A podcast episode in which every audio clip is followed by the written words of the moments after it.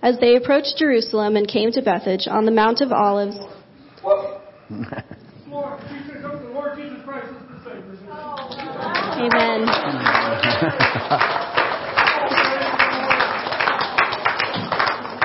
Praise God. As they approached Jerusalem and came to Bethphage on the Mount of Olives, Jesus sent two disciples, saying to them, Go to the village ahead of you, and at once you will find a donkey tied there, with her colt by her. Untie them and bring them to me. If anyone says anything to you, tell him that the Lord needs them, and they will send them right away. This took place to fulfill what was spoken through the prophet.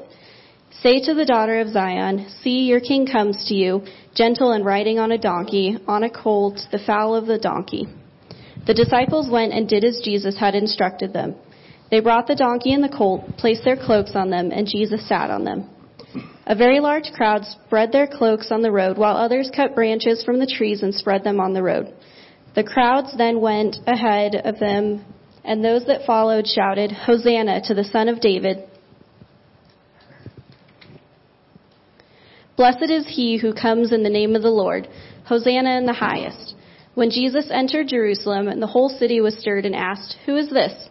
The crowds answered, This is Jesus, the prophet from Nazareth in Galilee. The word of the Lord. Thank you. You may be seated. Um, I think of that song, He is mighty to save, He is mighty to save. Don't you love it when God saves? Uh, we can rejoice today. Uh, what a gr- yeah, you, we can interrupt service anytime with that kind of announcement, can't we? Uh, what I'm about to say, I say it to empathize, to sympathize with whoever puts the words up on the screen.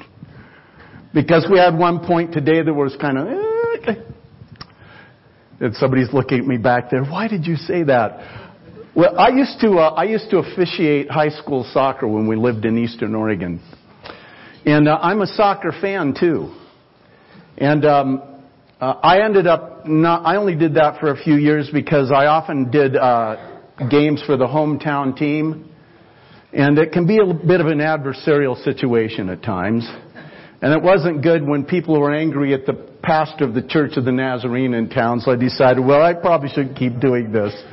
But I remember I get, uh, I, I'm a fan of the game and I was officiating the game and sometimes when I was officiating the game, I found, found myself being a fan. And so things would go by because I was watching the game and not officiating the game and there's a big difference. And people are very vocal about such things. So I just want you to know, if I was back there putting these things up on the screen, it would never happen. I'd be too involved in the service. And uh, so I, whoever does, is doing that, I just want you to know I understand when a slide doesn't come up immediately because I've been there, done that. So parades. Do you like parades? Yeah.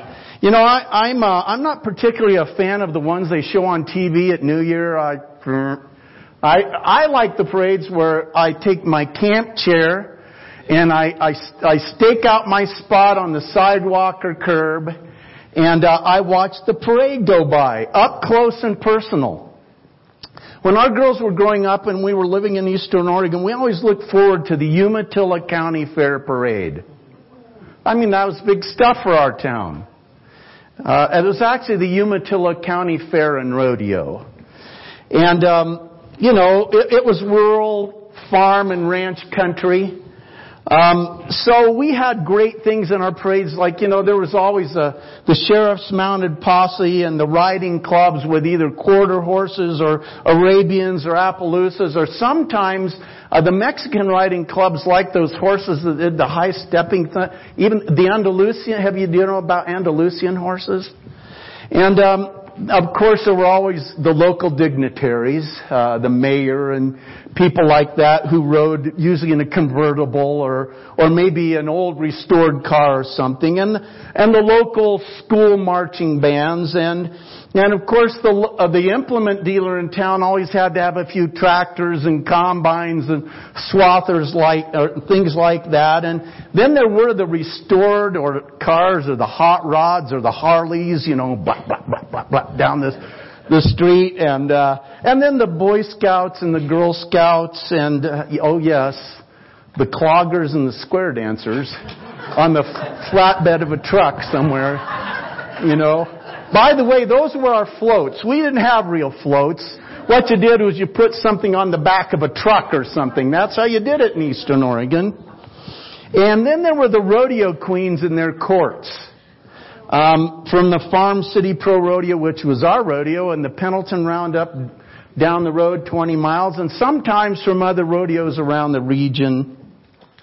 And uh, of course, no parade would be complete without the, those men of the Alibaba Temple of the Shrine.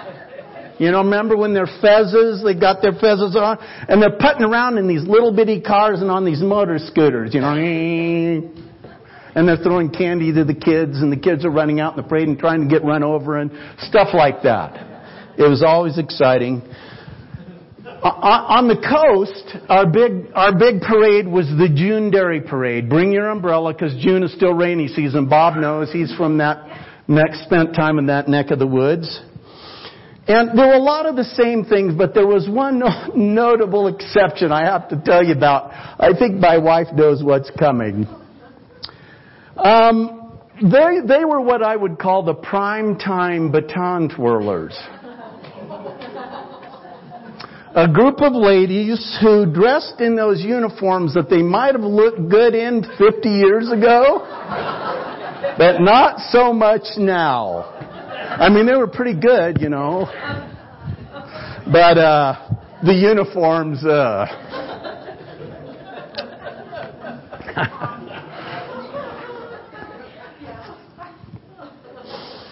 Well, today we're going to look at uh, a parade that the scripture calls the triumphal entry. It was a one-man parade. Um, and um, it was triumphal, but that triumph was to be short-lived. Folks, the real triumph would come later. You know what I'm talking about? The real triumph would come later. Amen.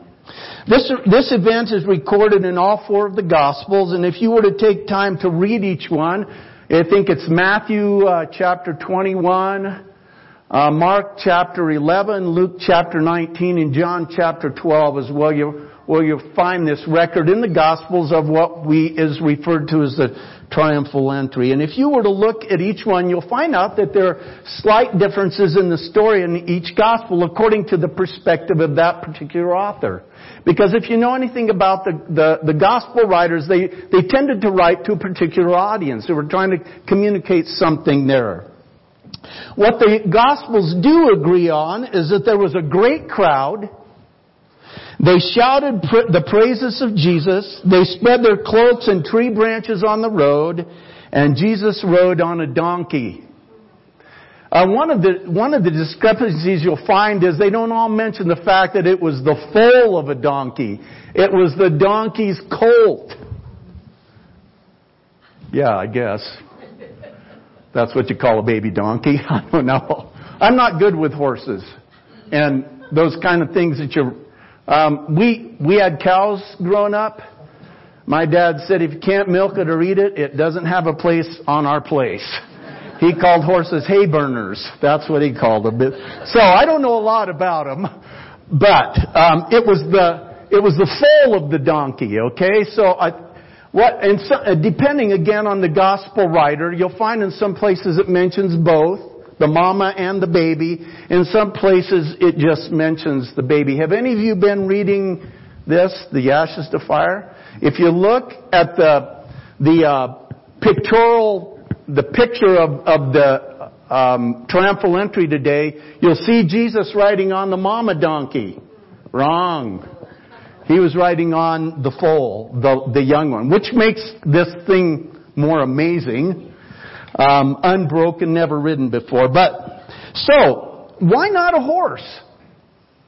I mean, horses are, you know, that's kind of a class. You, you know, think about a donkey. Oh, I mean, they don't even sound cool when they vocalize. Well, um, from a Gentile's perspective, certainly a horse would seem more noble, more honorable, more prestigious, more befitting a king. Uh, we think of, you know, riding in on a white horse. But in Jesus' day, not many Jews owned horses. That was more of a Roman thing, and as a result, the horse was associated with war and conquest. The horse was what you would ride into battle. The horse is what pulled the chariot. The more familiar, more common animal in Jewish culture was the donkey. It was smaller, more easily kept, ate less, and was very capable of performing the tasks of transportation and beast of burden. And the donkey was a symbol of humility and peace.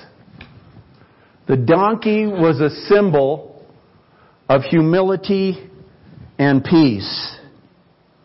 It was not the lowly animal in Jewish eyes that it might be in ours. In, in Jewish history, especially if you read in the Old Testament, you'll find that kings, princes, prophets, and judges had all ridden donkeys. And in fact, it was the animal that kings and princes rode in times of peace.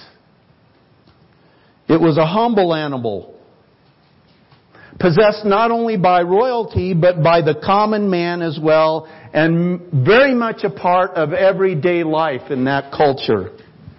So Jesus comes in keeping with his mission and his character, riding on a donkey.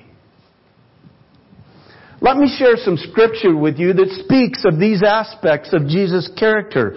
Philippians chapter 2, verses 5 through 8. Paul is writing to the Philippians and he's saying, um, you need to be humble like Jesus was humble. You need to be more concerned about others than about yourselves. And here's what he said.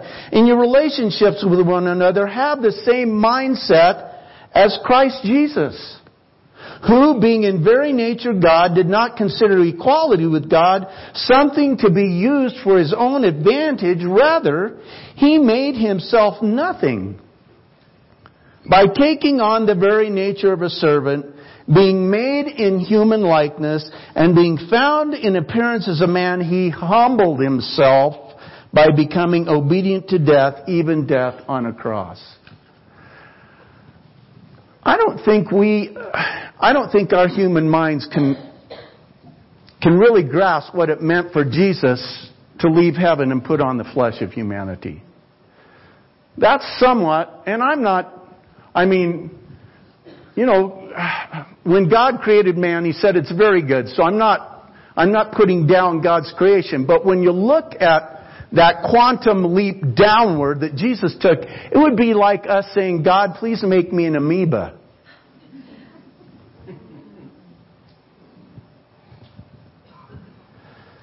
And then, he's not only uh, the, the donkey not only signified his, Jesus' humility, it also signified peace. What did the prophet Isaiah say Jesus would be? He said he would be wonderful counselor, Prince of Peace, everlasting Father, mighty God, didn't he? Prince of Peace. Listen to what Jesus said about himself in John chapter 14 verse 27.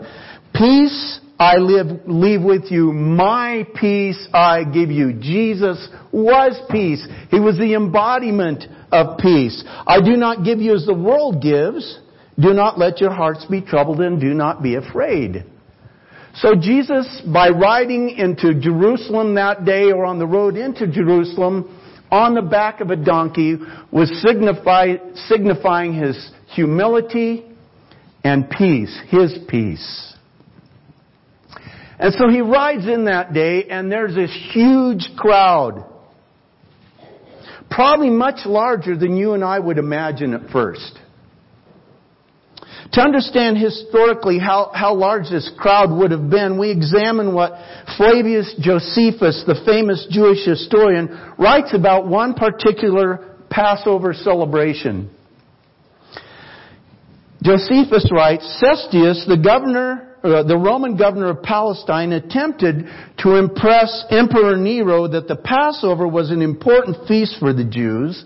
And to do this, he ordered the high priest to count the actual number of lambs that were sacrificed at Passover in the year AD 65. Cestius quoted the high priest as giving him a figure of 256,500 lambs that were offered for sacrifice at Passover. The Jewish law stipulated that a minimum of 10 people were required for one sacrificial lamb. With that ratio, we would be looking at a crowd of at least 3 million pilgrims. Was a big crowd. It's obvious that this would have been an extremely crowded time in Jerusalem and surrounding areas. So let's look at the faces in the crowd this morning. Some in the crowd believed in Jesus. John chapter 2 verse 23 tells us that now while he was in Jerusalem, Jesus, at the Passover festival, and this is earlier, it's not at this particular time, many people saw the signs he was performing and believed in his name. Sometimes I think we think, well, the only people that really believed in Jesus were the disciples, and they certainly did. But there were others who would have considered themselves his disciple, but didn't necessarily follow, uh, follow him and spend time with him like the twelve. And then in Luke chapter 19, and again, because the different gospels kind of share a little different narrative of the triumphal entry. I'm going to make reference primarily to Luke this morning as well. Luke chapter 19 verse 37, which is Luke's record of the triumphal entry, it says, When he came near, again speaking of Jesus, the place where the road goes down the Mount of Olives, the whole crowd of disciples began joyfully to praise God in loud voices for all the miracles they had seen. So I'm thinking we're speaking of more than just the 12 at this point. So there were believers in the crowd that day. They would have testified with Peter, you are the Messiah, the Son of the living God. They would have said, yes, that's true. The problem was that although they believed in him, they didn't understand his mission. See, they wanted a victorious Jesus they wanted a Jesus who would change things in Israel and in a way that they were thinking of.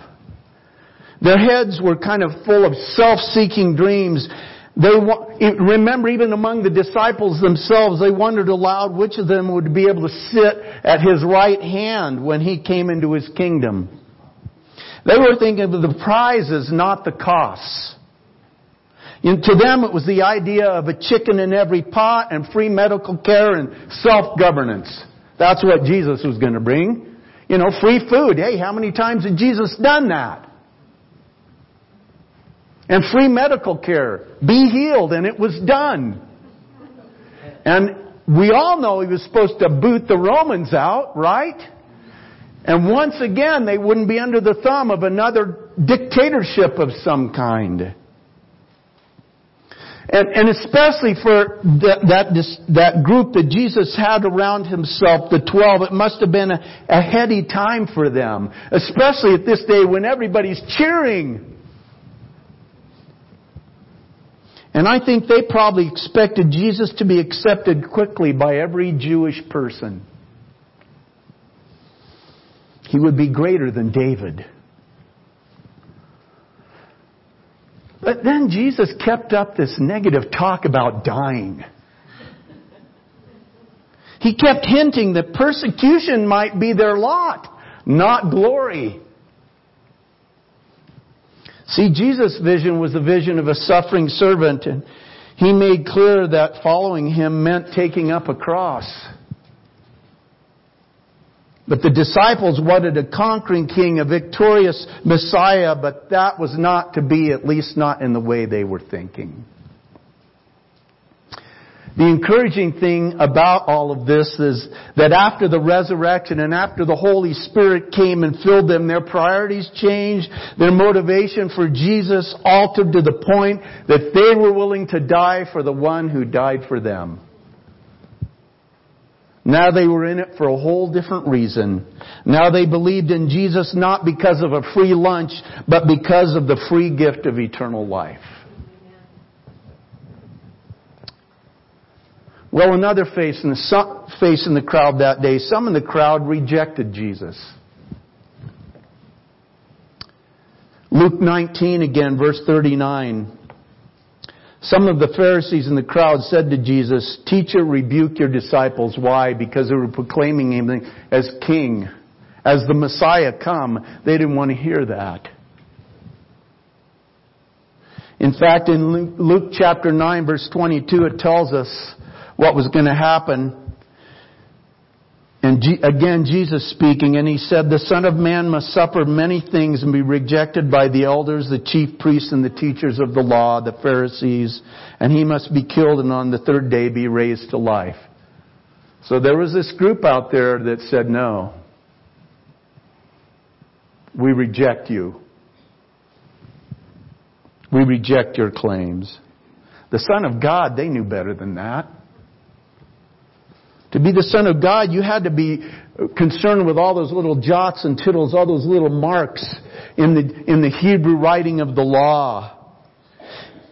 With keeping every one of the unbelievably numerous and detailed laws the Pharisees lived by. They wanted a ritual Jesus. They thought that the most important matter of religion was to be found not in faith or love or mercy, but in how they dressed and washed and ate. They feared losing their power and status and the good life they enjoyed if the people chose to follow after Jesus and obey his teachings rather than theirs. Because they did live the good life. They were looked up to. They were generally wealthy. Being a Pharisee paid. They feared that their whole culture would be, might be absorbed into the culture of the Hellenistic world of that day. So they emphasized the thousand little details that kept them distinctly Jewish, and that's what would save you in their minds.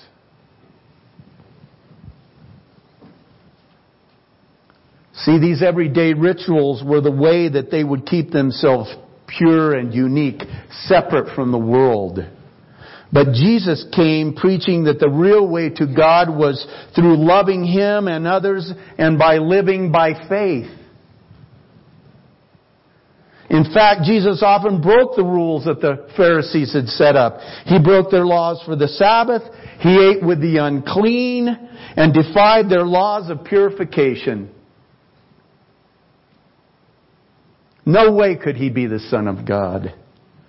The Pharisees wanted a ritual Jesus, but he disappointed them, so they rejected him.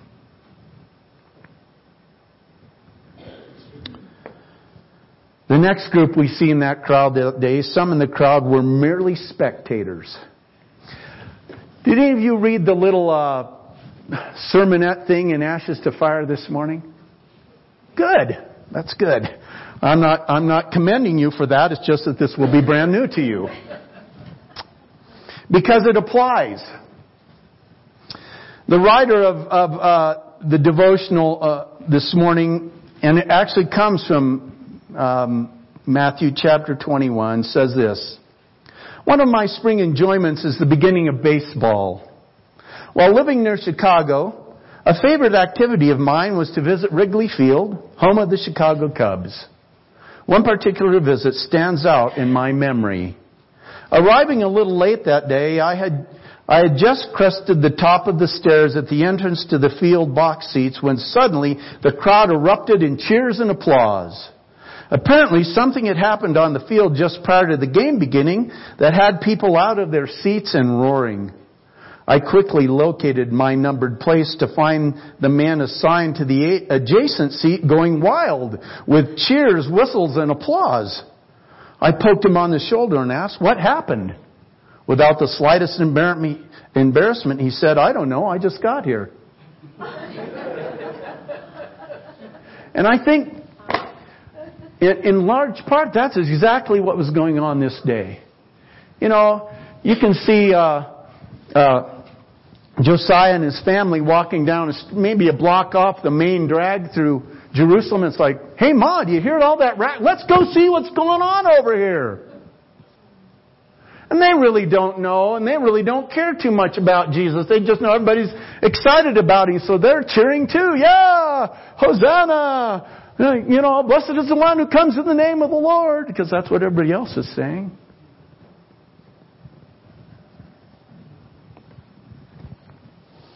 Matthew 21, from our passage today, it says in verses 10 and 11, When Jesus entered Jerusalem, the whole city was stirred and asked, Who is this? I mean, we're cheering for him. We don't even know who he is. The crowd answered, This is Jesus, the prophet from, from Nazareth in Galilee. So they didn't really know who he was either. In their minds, he was a prophet. And in John 14, 7, Jesus said this, If you really know me, if you really know me, you will know my Father as well. From now on, you do know him and have seen him. He was talking to his disciples there, but the, the, the, the operative phrase there, there is, if you really know me. And these people didn't. They didn't really know Jesus. They just know there were a lot of people out there getting excited about him. There's this uh, little one-man parade going on, and they just kind of you know, they went with the flow. The majority of folks in that crowd did not really know Jesus. So they joined in the tide of popular opinion that day. Sound familiar? Today they cheer him, in a few days they would condemn him. Because they really didn't know Jesus. They weren't really in his corner. They didn't really believe in him. They just got caught up in the emotion of the crowd that day. They were merely spectators. See, they, a lot of the people kind of knew what, I mean, the word about Jesus had gone throughout Israel. They knew some of the things they, that he'd done, so they wanted a miracle Jesus. They probably loved the fact that he taught in parables that were easier to understand than the obscure reasoning that they heard from the Pharisees. They were attracted to him because he was a vigorous, dynamic leader. They liked it when he put the Pharisees in their place. But of all the qualities of Jesus that the crowd loved, they, they loved him best as a miracle man. It was a bit of a magic show. The crowd thronged around him when he was healing the lame and giving sight to the blind and making the sick better, and they clamored for more. Luke 11:16 says others tested him by asking for a sign from heaven as if he hadn't done anything already. But see, it was like more, more, more. Pull more rabbits out of the hat. And they must have been especially disappointed on these seven, seven occasions in the Gospel of Mark when Jesus performed a miracle and told them not to say anything about it. See, the crowds wanted a miracle Jesus, but he disappointed them. A Christian radio program some years ago told of a lady who each time she discovered someone claiming to be an atheist, she responded, tell me about the God that you don't believe in. And when they did, did, she usually observed, I don't think I would like that kind of God either. Because most people do not have an accurate understanding or picture of who God is. Just like these people didn't know who Jesus really was. They did not really know Him. All these people looked for the wrong thing in Jesus and were disappointed. But when we really see Jesus, the genuine article, we will be amazed and certainly not disappointed with what we find. See, Jesus had already played the identity game with the disciples at Caesarea Philippi when he asked, Who do men say that I am? And they responded, that some folks thought he was John the Baptist um, uh, resurrected.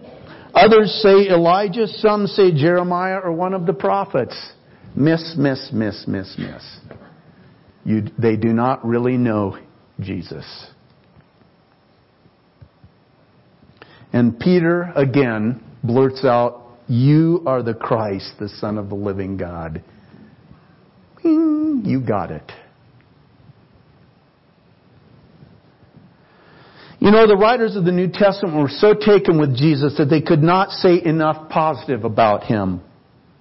The writer of Colossians says, He is the image of the invisible God, the firstborn over all creation. For by Him all things were created, things in heaven and on earth, visible and invisible, whether thrones or powers or rulers or authorities, all things were created by Him and for Him. He is before all things, and in Him all things hold together. He is the head of the body, the church. He is the beginning of firstborn from among the dead, so that in everything he might have supremacy. For God was pleased to have all his fullness dwell in him.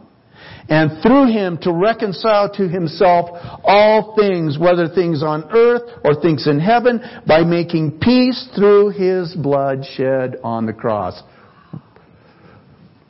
Pretty impressive list of credentials, wouldn't you say?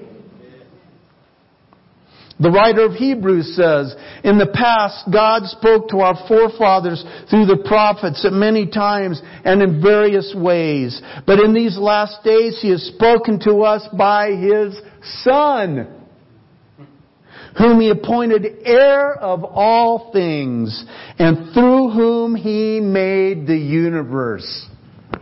You know, Genesis says, we, we, when it talks about creation, we, the Trinity is evident even in the creation. The Son is the radiance of God's glory and the exact representation of His being, sustaining all things by His powerful Word. After He provided purification for sins, He sat down at the right hand of the Majesty in heaven, and He's there today.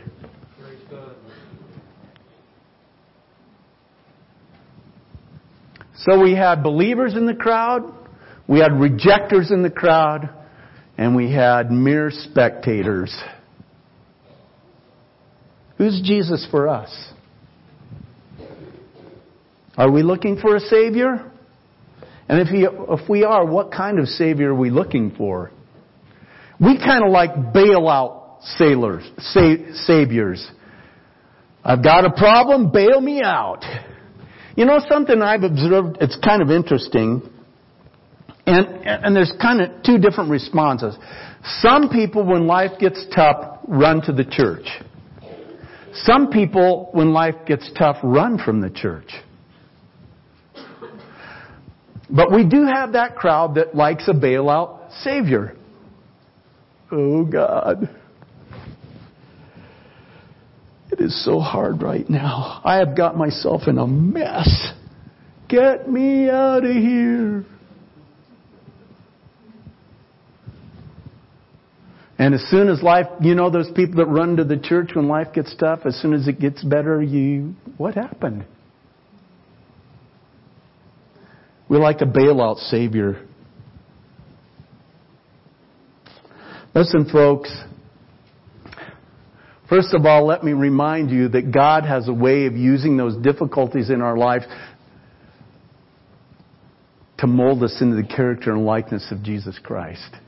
And He will not always bail you out. Sometimes He'll let those things run their full course. I think I mentioned to this to you before when we um, were talking about prayer. We're reading Oswald Chambers and we have a tendency sometimes for people we're praying for who need Jesus Christ and life gets tough and, and they're going through hard things and we're praying, oh God, provide for them, heal them, deliver them. And he, Oswald Chambers said, no, pray that God will make it eight times worse because that's what he's using to draw them to himself. And instead of helping God out, we're kind of fighting against Him in those situations. And that's our natural tendency. We don't want to see friends and loved ones suffer. We don't want to suffer. We're not into suffering.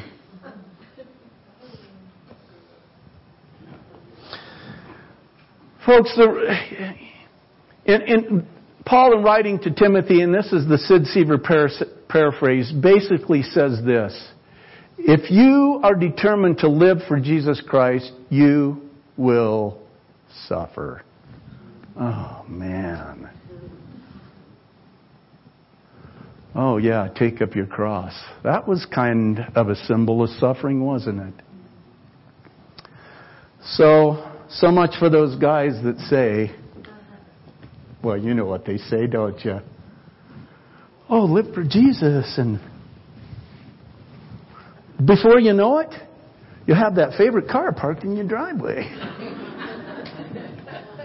and you give 10 and God will give you a hundred or maybe even a thousand back. Boy, Jesus didn't live that kind of life, did he? He said, I don't even have a place to lay my head at night sometimes. And by the way, the whole reason I came was to be nailed to a cross and suffer and die for you. That's not the blessed life that some people preach, is it? See, the real meaning of Jesus' life was not only about the fact that he came to show us the Father's heart, but that he came to destroy the works of the devil. And one of the works of the devil was the power that sin held over our lives and the fear of death that we had because of that sin. That's the real Jesus. For God so loved the world that he gave his only begotten Son that whosoever believeth in him should not perish but have everlasting, have eternal life. Folks, it doesn't matter today what the crowds were looking for. It doesn't matter what the Pharisees or the disciples were looking for. The real meaning of Palm Sunday, Jesus' triumphal entry, is between us and God. What kind of Jesus are we looking for? What kind of Jesus are we looking for?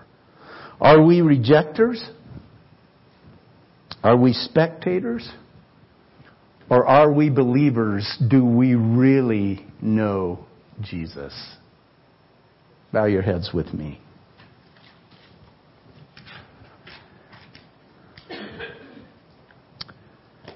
Lord Jesus, we are so thankful today that we're not the ones who determined what your mission on this planet would be.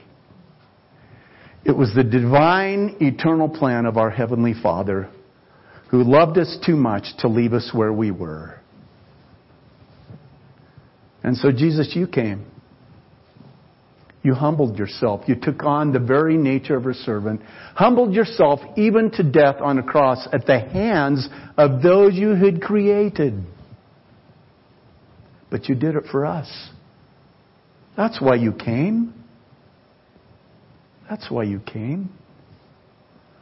To die to die, to do for us what we could never do for ourselves, to end that, Eh, to, to bring to an end that over and over and over and over again process of sacrificing lambs and goats and heifers and bulls because sin is such a serious thing that the only way sin can be forgiven is through the shedding of blood.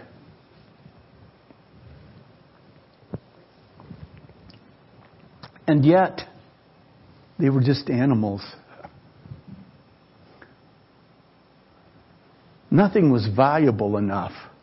Nothing was perfect enough to be the once for all sacrifice for sin. So, Lord Jesus, the Father sent you.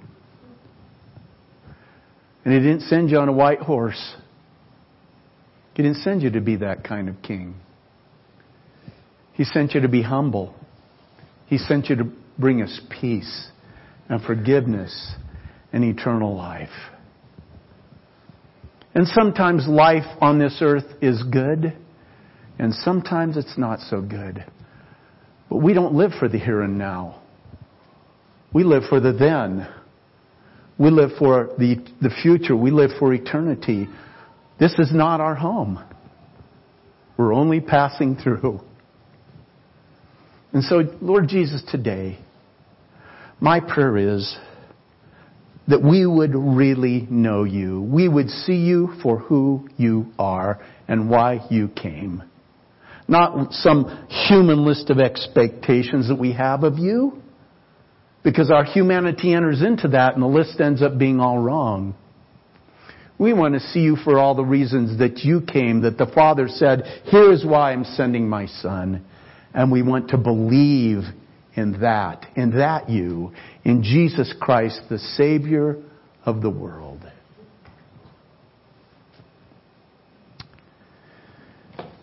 It's been encouraging this morning that one has already given their heart to Jesus Christ. They met the real Savior. And if there's anyone else here today who does not really know Jesus, I want you to know that you can know.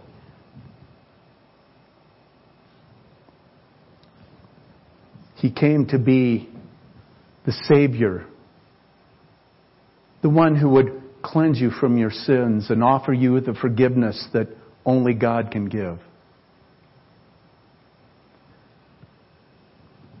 The scripture says that he came to bring us life, real life, abundant life. And not abundance in the sense of big houses and cars and money in the bank, but abundant in regard to what we feel and enjoy inside. And to know that there's something that awaits us someday that's, that's far better than anything we'll experience on this earth. To be free from sin and the fear of death. Because we know, we'll know through Jesus Christ what awaits us on the other side. So I'd ask you, if you want to know the real Jesus today, and you want to know Him now, I would just encourage you to pray this prayer after me. Lord Jesus, I believe you are the Son of God. I believe you, you came to be the Savior of the world. I accept today your death on Calvary and your shed blood for my sins. And I determined today to make you not only Savior, but Lord, boss, master of my life. Thank you for loving me, for dying for me, and being raised for me. I put my faith in you today. And I pray these things in your name. Amen. With your heads bowed still, if you would, heads bowed. If anyone prayed that prayer today to accept Christ as Savior, would you just let me know quickly by raising your hand? Thank you. Thank you very much. Thank you. Thank you. Lord God, you are faithful. You are here in the person of your Holy Spirit today. You have spoken to our hearts. We could not ask for more. You have done marvelous things in our midst today. And we give you praise and glory and honor. And may your triumphal entry into Jerusalem that day be significant of your triumphal, triumphal entry into each one of our hearts. Because the day we chose you to be Savior was a day of triumph in our lives and rejoicing in heaven. And we thank you for that. Dismiss us now, we pray, with your blessing. May we go in the joy and power of the Holy Spirit, in the grace and peace that you give, remembering that Jesus is to be lifted up in our lives. And we pray these things in his strong name. Amen.